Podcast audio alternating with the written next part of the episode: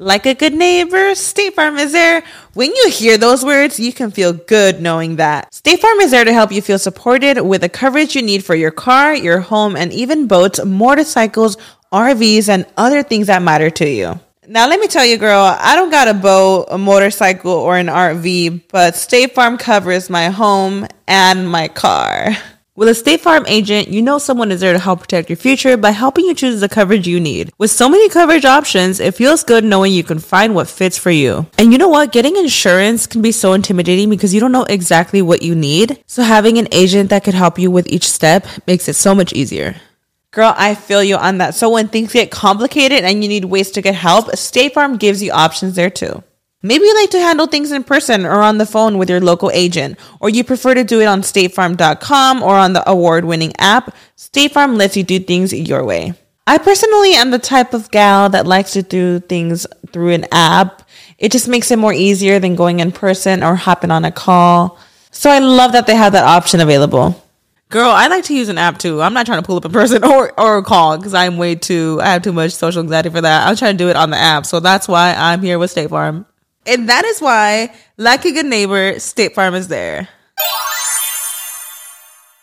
Hey there, everyone. I'm Sarah Weldon, CEO of Trufinco, a finance company dedicated to helping both budding and established small businesses. I'm thrilled to be hosting Business Perfect Formula, a podcast designed to demystify business funding, real estate investing, and business credit. My goal is to simplify the complexities of alternative lending, showing you that navigating the financial landscape can be straightforward and stress free. Business Perfect Formula is available wherever you listen to podcasts. So people have been living in an extreme state of poverty during this entire pandemic, but that's also the root of a lot of the social crisis that erupted at the end of 2019. It's just a perfect storm of a lot of things. They created these programs, which at the beginning they were hard to implement because Argentina is only 50% of the people have a bank account. So basically, how you get the cash to them. Well, that is a great solution journalism story. The boom of the fintech industry. It's what we do as individuals. It's what we do as households. It's what we do in our communities. It's what we do in our local government areas. And it's what we do in our nations that actually will determine not so much what happens in our country, but what will happen in our world. This issue needs the collective effort of all of humanity.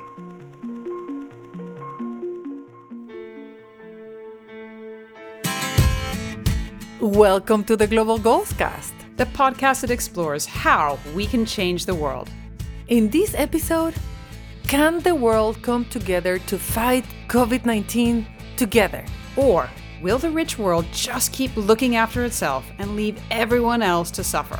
Easy. Ooh, you sound so grim. Can we just be more optimistic? This is a Global Goals Cast. I know, but it is a grim time and a challenging one. Uh, yes, Edie, yes. But here's the good news we can make things better by how we choose to respond. That was a message delivered on Friday by the head of the World Health Organization, Dr. Tedros. Our commitment to the future is measured by our actions today.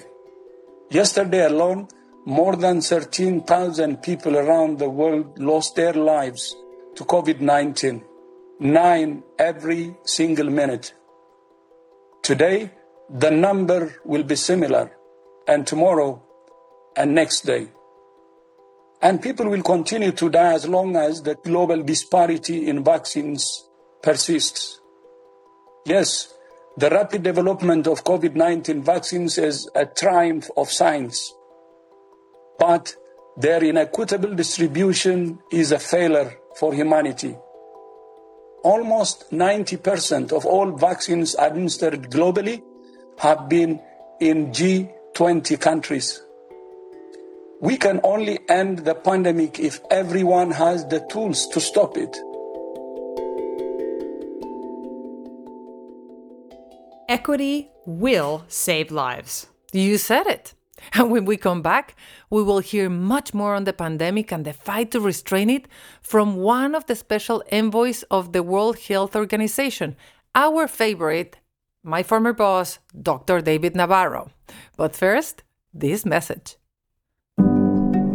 This episode of Global Goals Cast is brought to you by our listeners. That's right, listeners like you who care about the future. Please spread the word. Tell your friends about Global Goals Cast. Hit the like and subscribe and give us five stars. Thanks also to CBS News Digital and Universal Production Music. Welcome back. I'm Claudia Romo Edelman. And I'm Edie Lush. Claudia, the pandemic is sometimes called a race between the virus and the vaccine. Now, that's all well and good if you have enough vaccine, as we do here in the UK or where you are in the US. But for most of the world, this race has not even begun because they don't have vaccines. We just need to keep a clear eye on the global challenge, which is getting vaccines to everyone. And also remembering there are many ways to box in the virus while waiting for the vaccine. Later, I'll share with you my conversation with my friend and colleague in Argentina about the clever way they protected one of the poorest neighborhoods in Buenos Aires as the virus ran rampant through the country. Sounds like a good illustration of what Dr. David Nabarro is always telling us. People are the answer. I always say you are so smart. So, why don't we mm-hmm. check in now with Dr. Nabarro? What are we all working for? Are we working for a small number of groups of people in well endowed countries to be able to be protected? People like me. Is this all about us being able to be okay? Being able to sigh a sense of relief when we can get vaccinated? And then wringing our hands and saying, well, yes, this is a very unfair situation, but there's a vaccine available and I should take it. That happened at the same time that Dr. Tedros was addressing the World Health Assembly. Dr. David Nabarro has invited Global Goals Cast, yours truly, to join his regular briefings on the pandemic. He was speaking over Zoom to health advocates from all around the world. So, thank you again, everybody, and here we go. The numbers. Well, I've looked at the overall epidemic curve and I'm happy to say that the extremely large numbers of cases reported each day, up in the area of 700,000 per 24 hours, has mercifully dropped. And WHO received reports yesterday of 640,000 people having COVID. And yesterday, 13,250 people dying with COVID. It's also a reality that the numbers increasingly are not really giving the full picture. Rojan Dahal sent me a text yesterday saying that in Nepal, the virus is getting into rural areas because as a result of movement restrictions, people have moved from the cities like Kathmandu and they've gone back to their local towns or to their villages and they're taking the virus with them. And so you're getting small clusters building up miles away from health facilities, certainly a long way away from effective testing. And so there's probably, with the movement of the virus into rural areas of many parts of the world now, there's a really massive underreporting. Estimates from India and Nepal suggest that actually the death rates might be between three and five times greater than what's been reported. And so everybody, the figures are important, but the reality is probably much more pronounced than the figures in many places.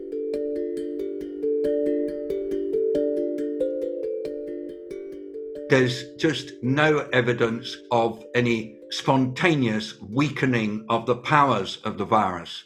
Indeed, many of the variants of concern that are being reported from around the world are associated with greater transmissibility of the virus from person to person. And in some cases, that's contributing to what are some very sharp increases in case numbers, what I call the spikes. And these spikes, when they progress and the transmission becomes greatly enhanced, turn into surges of disease, which then present as major explosive outbreaks if they're not suppressed.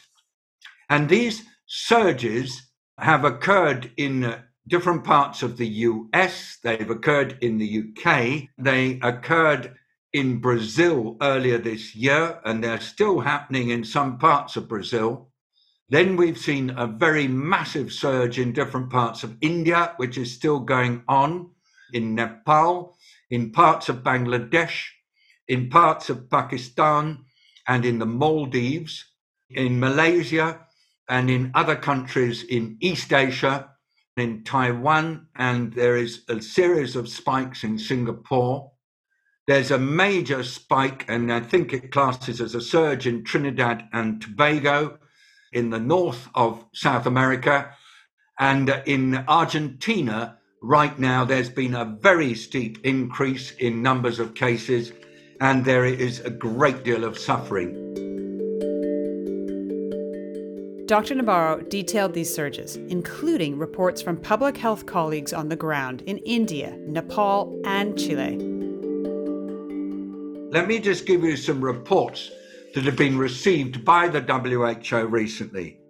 India, 276,000 new cases reported in the last 24 hours.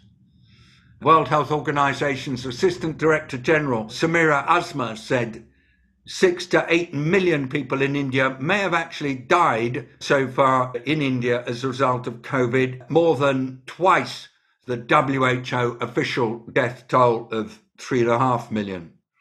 Of course, you've probably all of you seen stories of, unfortunately, cadavers piling up in various settings, uh, awaiting cremation.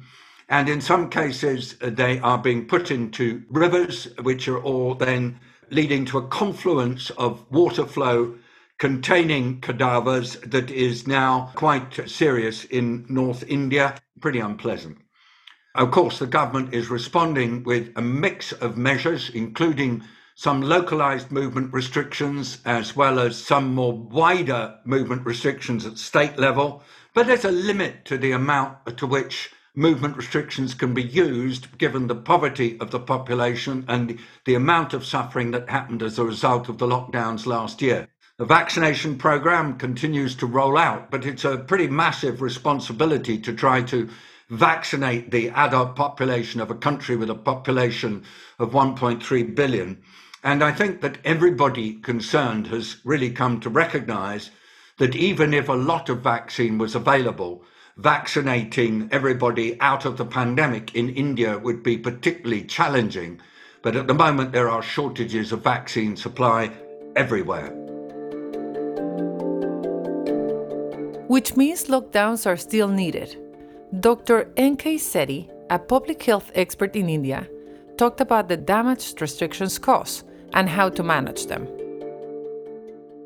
I am also not in favor of restrictions, but it has been a catch 22 situation in India. If health system is not able to take care of COVID care, if the health system is not able to take care of non-COVID care, it has economic implications. And at the same time, people move because of lack of employment. That also has an economic implication. So my consistent, persuasive effort has been timely, graded restrictions based on objective criteria which balance holding back COVID and balancing economy. Now, if we move north from India across the border into Nepal, again, there's a rapid increase in numbers of cases. There's certainly the early vaccine that came as a donation from the Serum Institute of India.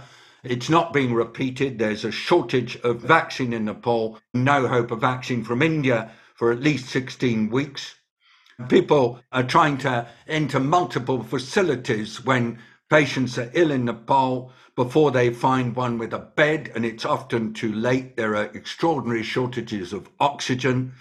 There are challenges in Nepal in the Terai on the border with India, and the government's Health Emergency Operations Centre is quoted as saying in Kathmandu Valley, almost all of the intensive care beds are full and all ventilators are in use. And even in hospitals where beds are available, patients cannot be admitted due to lack of oxygen. Lockdowns have helped in Nepal, but the crisis is far from over. Dr. Rojan Dahal explained from Kathmandu. So, after the three weeks of restrictions, the patient flow has been reduced in a major hospital of Nepal. However, there is a shortage of bed, as you said, in the ICU and ventilators. When patients visit to the hospitals, their relatives are asked to bring the oxygens by themselves due to the lack of oxygen in the hospitals. In addition to this, the patients are also reluctant to visit the hospitals. People have a fear about the cost associated for the treatment. Wait, what? Patients have to bring their own oxygen? Yes, Edie. Even in my country, in Mexico, what is happening in India, it's also happening in Mexico. People have to queue for hours to go buy their oxygens and then bring it to the hospital. It's really important to remind ourselves how difficult things are in a number of places all around the world. In fact, Rojan spoke about how government officials and aid organizations have showed up in Nepal taken a look around and said, We want to help. Oh, yeah, we're happy to help, but nothing materialized. And the same thing happened on the fight against HIV. People were desperate, running like chickens without a head, but it took two and a half years to overcome the fragmentation and come to a place of organization and collaboration for the world. Dr. Nabarro talked about that and said he hoped we could do better this time.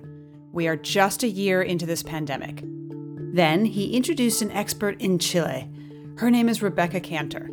She described the connection between COVID 19 and the sharp social disparities that Chile was struggling with even before the pandemic. We continue to have over 10% positivity rate these past weeks. This has been going on, the trend more or less since March. Now, certainly, I think if our vaccination rate wasn't so high, we would be closer to an Argentina or to Peru. But our health system here is also much stronger. It's also shown that the ICU admissions, the people who are getting really sick, are the younger population who are just now starting maybe their first dose. They have been talking about a new Chilean variant. I have not read when they think that actually emerged, but de- I would say definitely within the past few months. And we've had a vaccination campaign going here strong since the beginning of February. Chile literally erupted in a social crisis at the end of 2019.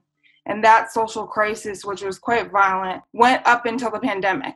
The pandemic put a damper on a really huge underlying social earthquake that has to a lot do with public health indicators that are related to what we need now. So, for example, the social security system here is all privatized. People are now in this been in this pandemic without any social support, government support, no food support. So high rates of multidimensional poverty. And then what's been happening with the higher case numbers is that the only way the government has offered social support is for certain groups of people to be able to take a 10% withdrawal out of their private pension fund that normally they wouldn't have access to.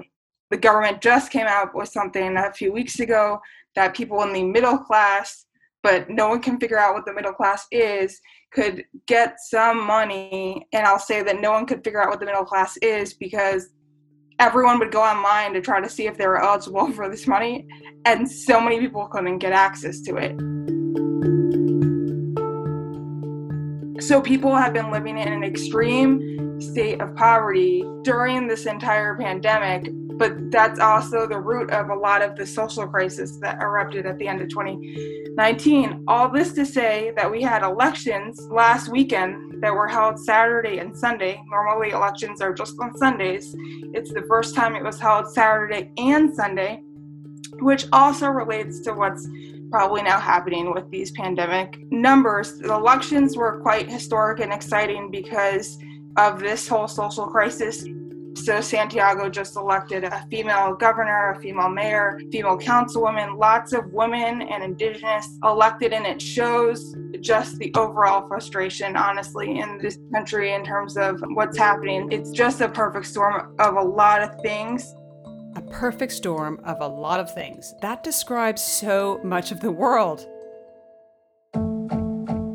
David Nabarro then went from Chile to Argentina a thousand cases in the last 24 hours, a big increase in the numbers dying. I was just looking at a newspaper report from Argentina which said that the daily death rate at the start of March was 112, whereas on Tuesday, 744 people died with COVID. And in Argentina, Unfortunately, some of those people who have died have had two doses of vaccine. An awful lot more have had one dose of vaccine. Work is being done to see whether or not this is some form of escape from vaccine protection or whether this is just that unfortunately the vaccine just wasn't able to be sufficiently potent to deal with the virus because they were infected too quickly after they'd been immunized. I mean, I'm particularly anxious about Argentina. One of my fellow envoys, Dr. Mirta Roses Periago, she is a senior communicable disease expert from Argentina, and she was telling me just earlier today of just how amazingly serious the situation is and how much it is causing the whole health system to be finding it super hard to cope and, and indeed health professionals really at the end of their tether, in some cases, just not able to work because they're so stressed. Later in the episode, I'll share my conversation with my friend and colleague in Argentina on measures that they've taken to contain the virus in one of the poorest communities in the country. First, Dr. Nabarro continued his briefing with a worrisome look at where we're headed. And so the story goes on. And what am I telling you?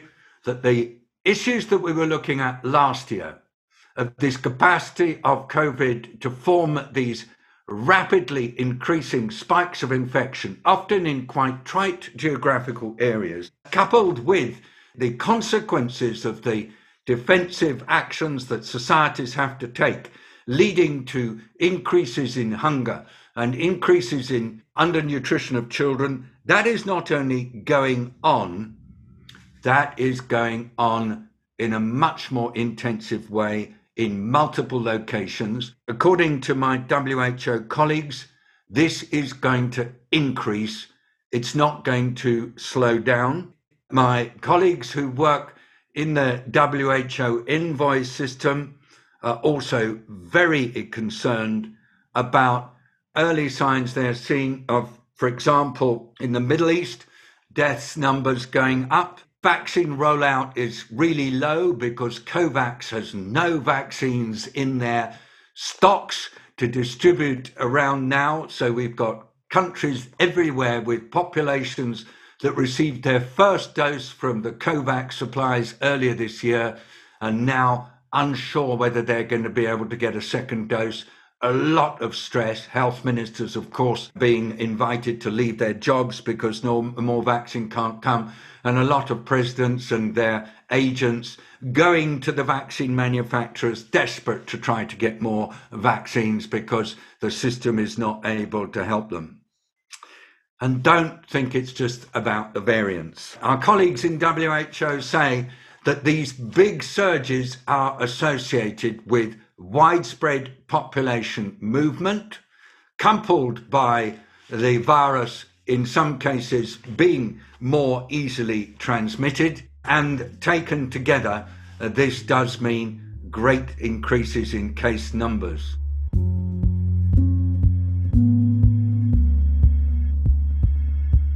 What are we going to do? Are we going to stick with just concentrating on the well being of people in the wealthy countries?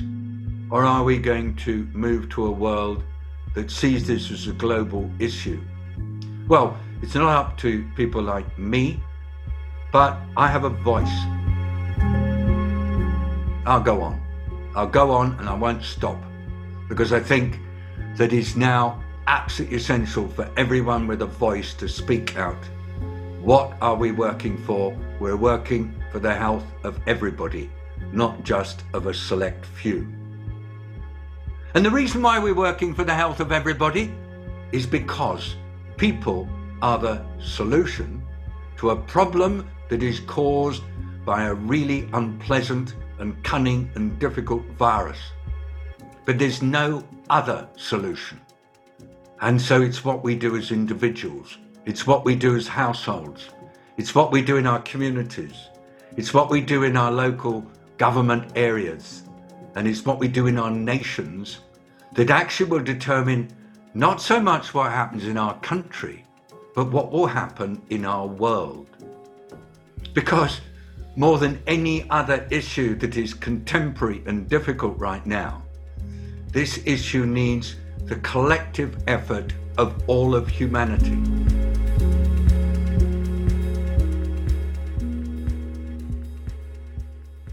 Public health is key. But public health is the non hospital part of health. It's the part that very rarely gets budgetary attention and is often raided for money when an acute service is short of cash. And so public health services all over the world particularly in Western nations, have suffered a massive relative decline in recent decades. That's got to stop. This world is made vulnerable by the lack of a good honeycomb network of public health services that has to be absolutely front and center of our efforts. And so, moving towards the global response, I've just got the following to say working separately, national governments will be defeated by this pandemic. As it becomes endemic in more and more places, governments will scramble to try to keep it away. But there will be enormous suffering if we go on like this, especially because the governments that are operating independently seem not to be fully aware of the inevitability that variants which challenge the protection offered by current vaccines will emerge. It's biology. This must be dealt with by an integrated worldwide effort that brings together the leaders of all nations and the rest to do it together. And I'll go on fighting for that. I'm not really fussed about who runs it. I'm just concerned that it happens. We heard how fine the balance is between restricting movement during COVID and enabling people to make a living. We've got a positive story for you after the break about how another country is doing just that. This episode of Global Goals Cast is brought to you by our listeners. That's right, listeners like you who care about the future. Please spread the word. Tell your friends about Global Goals Cast. Hit the like and subscribe and give us five stars. Thanks also to CBS News Digital and Universal Production Music. So, we've been hearing from your old boss, Claudia, David Nabarro. Now, I want you to hear from mine. With me at Bloomberg TV. Absolutely. There were, there, there were some of the best, absolutely. With a story about curbing the virus in Argentina. My name is Ivan Weissman. I am a partner in a relatively new media company in Argentina called Red Acción or Red Action. We do a lot of what I would call solution journalism. We look a lot at issues of poverty, inequality. We look at the world of finance, but from a more human point of view. We look at the environmental revolution, digital revolution, And the one rule about solution based journalism is that you have to point a problem, but the story has to have examples of people around the world or in Argentina that are doing something that is working. I worked for Ivan at Bloomberg TV way back in the day. As he said, he now runs a new site that Claudia, I think, is our soulmate in Argentina, finding people who are solving challenges. For people that don't know Argentina, since the return of democracy in 1983, you've had a succession of failed administrations. The Macri government was the first non-Peronist. Peronist is the movement that has run Argentina for like 100 years. It's the first non-Peronist government that is quote unquote allowed to finish their term. But with an economy in crumbles, it's a country that is very lovable, and people, when they lie for you, they really do, and it's it's very family and friends orientated. But I think that's also a defense mechanism in which they don't trust any institution. They don't trust companies. They don't trust the government. Trust is so essential and at the center of solving this issue and beating this pandemic. As the Edelman Trust Barometer mentions, Edie, there's a dual pandemic. One is on information and the other one is on health. And information and health are absolutely related when it comes to trust. Right, Claudia. And if you remember, we had a whole episode on trust and vaccines in a previous Global Goals cast. I called Ivan to ask how Argentina was containing COVID 19. In the case of Argentina, a country that has gone from a middle class country to a poor country with a middle class, but it's poor. 47% of the population are poor. More than 50% of kids under 17 are poor. And half of the economy is informal. So those informal workers, they gotta go out and eat. They gotta go and get their job and, and get paid. And so it's tough for them to obey the rules. And plus, you add to that the skepticism that seems to be happening all over the world about democracy and government, and people don't believe and trust their leaders. And you have a, a combination that has made Latin America the worst place in the world for COVID. You know, that's where the most deaths are, the most cases per capita. And Latin America has 3% of people vaccinated and the most deaths and the most cases. So it's a, it's a tough cocktail. Tough cocktail indeed. David Nabarro keeps telling us we can't wait for the vaccine to stop the pandemic. In Argentina, they listened. You know, Claudia, Buenos Aires is such a beautiful city, also one where the rich and poor live close together. Much like New York or Mexico City. In fact, Iri, in Buenos Aires, there's this highway, Villa 31, and on one side you have the richest neighborhood, and on the other, the poorest. So the community came up with a plan to contain the virus in ways that everybody could live with. So what they did is that they kind of divided the villa, the neighborhood, into blocks, or let's say five blocks, with the help eventually of the city authorities. So all the people in those five blocks, they can move around within those five square blocks. To move to other parts of the villa, they have people checking your temperature. You have testers. So you have these big bubbles. It's not just a couple of families, it's a couple of thousand people within four or five square blocks. And they say, okay, these supermarkets can open. So they have managed to create that lockdown, but you don't have to stay inside your house because it's unrealistic and it's also not that very healthy, especially in the winter. 10 people with uh, windows closed living in you know, 80 square feet. So those are the sort of big bubbles that they have, and it's worked. The rate in the poor neighborhoods in Buenos Aires has been actually completely contained after the first wave, and the second wave hasn't been hit nearly as hard as other parts of the country or the city.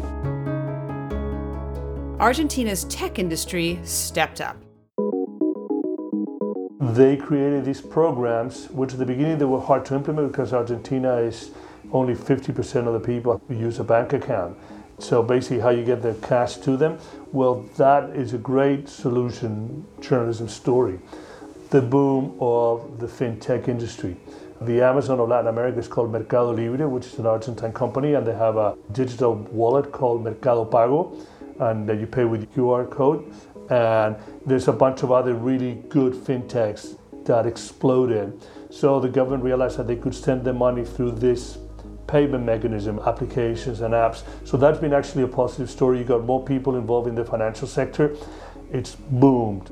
Everybody now uses the app on their phone because even poor people has cell phones.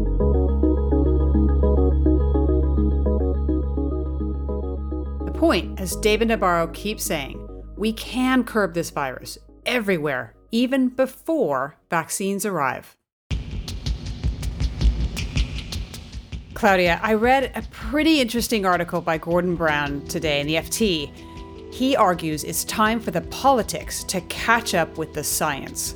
The only way to maximize vaccine production and to immunize the world is for the richest countries to underwrite the cost incurred by the poorest. And indeed, it is something that we have seen before. And I am worried about the Serum Institute. The world is depending on them. It's in India, the world's largest manufacturer of vaccines, and they're not exporting anything. They're supposed to be the main supplier to COVAX. And we heard why because India is suffering. The world is just so out of whack with where we need to be everywhere with me not never being in politics or wanting to be in politics while not denying being political, if I would be a president, for example, President Biden, man, this is a huge opportunity to restore and heal relationships with other places in the world where the relationship might be fragmented, trust has been erased, some bruises have been created. He promised another 20 million doses, which is a great gesture. Mm. But in a world that needs billions of doses, I, I mean, I don't know. If I would be Biden or maybe his foreign policy advisor, I would say that this is the biggest impact that he could have as a president, healing relationships that are needed in the past, and that this is an important area. I met Tom Freston, the former CEO of Viacom and now part of the board of One and Product Red. He told me about this amazing campaign that they produced and that they're airing in MTV and other places for young people called Pandemica. Mm. And so Pandemica is an imaginary planet that everyone that is not vaccinated is at. So that's the worst place that you can ever be if you're like experiencing something like a pandemic. But actually, that is the reality for so many countries that don't have the access to the vaccine. And so this campaign is aimed to create some social awareness and youth advocacy to tell their own leaders, like, please stop vaccinating me. I'm not at risk. I'm 15 years old. I'm 18 years old. Produce more and start distributing. And that's actually what one aims to be doing, which is putting pressure on the G7 countries that they do precisely that. I love that. Produce more and distribute more. As simple as that. That is fantastic. I love it. And we can put that into the actions as well. David said that it was essential for everyone with a voice to speak out. We are working for the health of everybody and not just a select few. So, Claudia, you and I are using our voices to stand up for those who are shouting and can't be heard from Nepal, from India, from the other countries we have listened to today.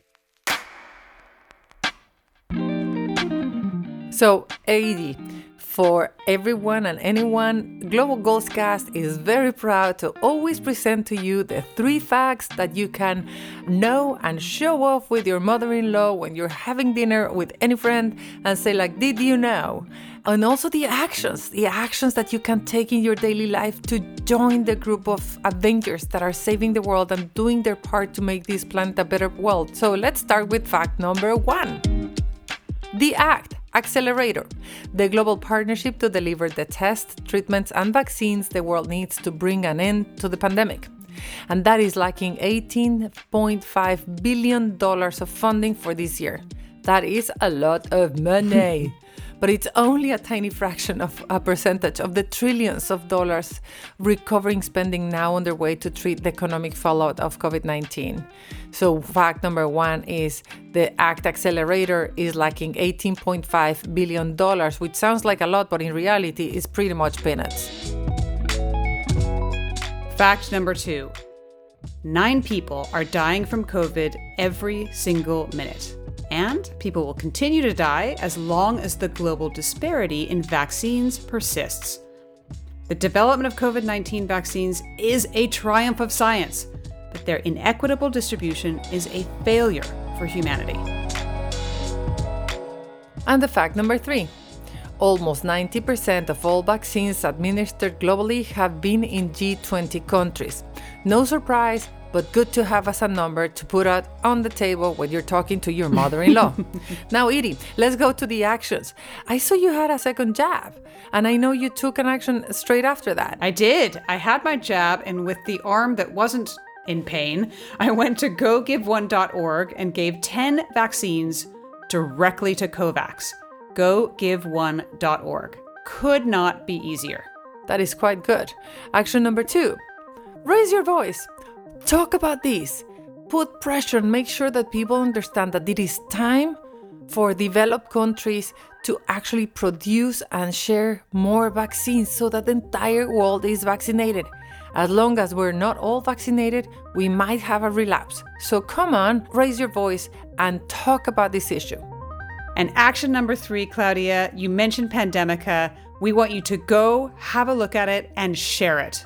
Yes, and that is on one.org, onecampaign.org. So, Edie, this is a wrap. Thank you so much for this episode. Important, relevant, and exciting to be at this time of history. Absolutely. And so, thank you so much for being with us, dear listeners. And a massive thanks to David Nabarro, Twee, Catherine, everyone at 4SD for this partnership in bringing you this episode. If you liked this episode, please give us five stars, share it on all of your social networks, and subscribe. Thank you so much, everybody. See you next time. Bye bye. Adios. Global Goals Cast was hosted by Edie Lush and Claudia Romo Edelman. We are editorial gurued by Mike Oreskes. Editing and sound production by Simon James. Our operations director is Michelle Cooprider. Music in this episode was courtesy of Universal Production Music, one of the world's leading production music companies, creating and licensing music for film, television, advertising, broadcast, and other media, including podcasts. Original music by Neil Hale, Angelica Garcia, Simon James, Katie Crone, and Andrew Phillips. Thanks also to CBS News Digital. The struggle is real, and we know that firsthand being daughters of hardworking immigrants. That's why on La Lucha es Real podcast hablamos un poquito de todo. Somos Angel and Edith, long term best friends who have authentic conversations, giving us space to be vulnerable without judgment because La Lucha is real. We want all of our amigos who listen to us to feel a part of the conversation and feel empowered to become a better version of themselves. A veces bromeando y a veces llorando, pero siempre mejorando. La Lucha es Real podcast is available wherever you listen to podcasts. Hey there, everyone. I'm Sarah Weldon, CEO of Trufinco, a finance company dedicated to helping both budding and established small businesses. I'm thrilled to be hosting Business Perfect Formula, a podcast designed to demystify business funding, real estate investing, and business credit. My goal is to simplify the complexities of alternative lending, showing you that navigating the financial landscape can be straightforward and stress free. Business Perfect Formula is available wherever you listen to podcasts.